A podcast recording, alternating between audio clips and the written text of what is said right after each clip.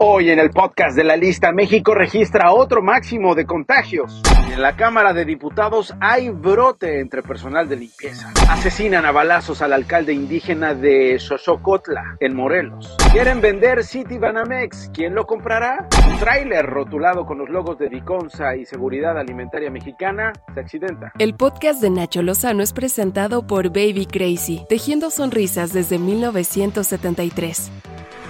Soy Nacho Lozano y comenzamos este podcast. La Secretaría de Salud Federal ha reportado un nuevo máximo histórico de contagios por COVID-19, 33.626 en 24 horas, cifra que superó a la del 8 de enero de este mismo año. Hasta ahora se contabilizan más de 4.100.000 casos totales. Hay 300.574 defunciones. Esto significa 162 defunciones más respecto al día anterior. Y en la Cámara de Diputados están preocupados porque continúan los contagios entre personal de limpieza. ¿Acaso los trabajadores más vulnerables en la Cámara Baja? Integrantes de la Comisión de Protección Civil confirmaron en una circular que el pasado viernes se realizaron pruebas al personal de limpieza y el 50% resultó contagiado.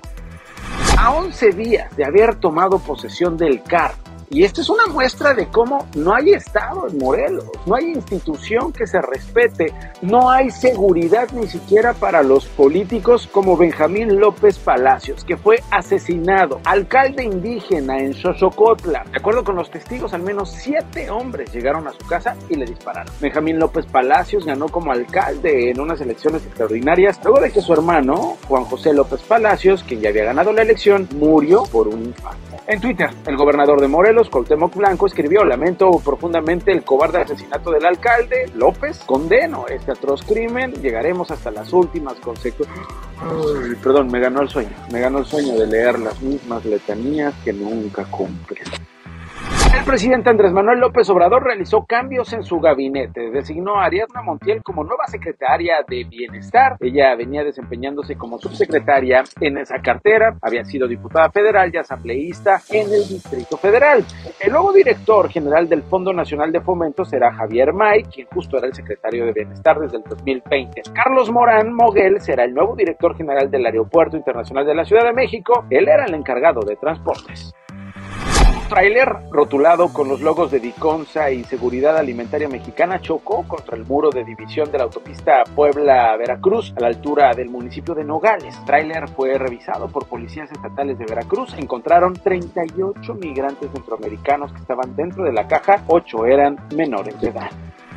Presidente Andrés Manuel López Obrador participó de forma remota en la reunión de embajadores y cónsules. Al encuentro, en el patio central del Palacio Nacional, asistieron el secretario de Gobernación, el canciller, todos usaron cubrebocas. El presidente López Obrador les mandó este mensaje. Procurar no pelearnos con ningún gobierno extranjero y mantener con todos los gobiernos extranjeros y desde luego y de manera muy especial con sus pueblos relaciones de amistad y de respeto y la unidad de inteligencia financiera de la Secretaría de Hacienda congeló las cuentas bancarias de Karime Macías. ¿Se acuerda de ella? Esposa de Javidú, Javier Duarte. A través de un oficio, la unidad notificó sobre la medida al sistema financiero de Reino Unido, donde Macías, por cierto, está buscando asilo político. El 17 de febrero será llevada a la audiencia final.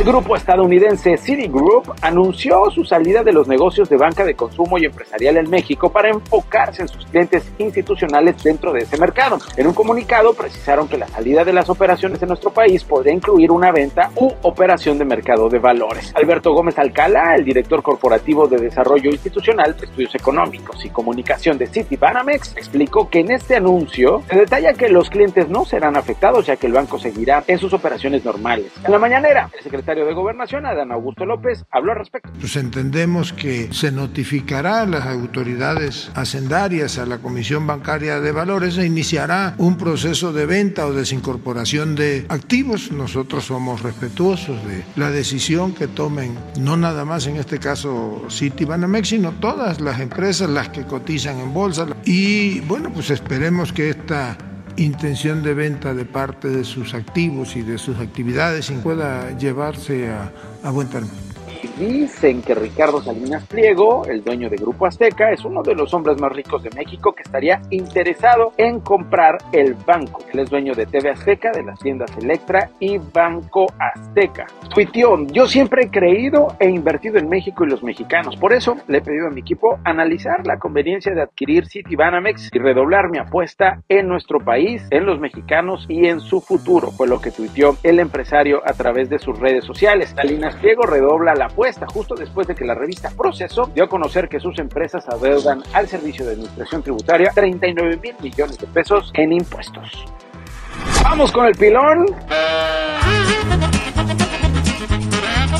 Secretos que muchos taqueros no quieren que sepas. Una orden chica, trae lo mismo que una orden grande. Ay, qué mendigos. Ahí está, es un taquero, reveló en redes sociales cómo algunos de sus colegas venden tacos con menos carne a mayor precio. Secretos que muchos taqueros no quieren que sepas. Una orden chica, trae lo mismo que una orden grande. Ay, qué mendigos. La publicación titulada Secretos que muchos taqueros no quieren que sepas ya se hizo viral. En el video el joven rellena un plato con una porción de carne con una orden chica. Luego pone el mismo contenido en una bandeja más grande para amplificar el truco con el que se vende la misma porción a un mayor costo. Ya ni en los taqueros confiamos, les cae.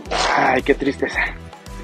Recuerde, si se quiere enterar de las noticias más relevantes, denle click al podcast de la lista en Spotify. Soy Nacho Lozano y yo se las cuento todos los días. Clic y las reciben así de facilito. Estas fueron las cinco notas más relevantes del día con Nacho Lozano, presentado por Baby Crazy, tejiendo sonrisas desde 1973.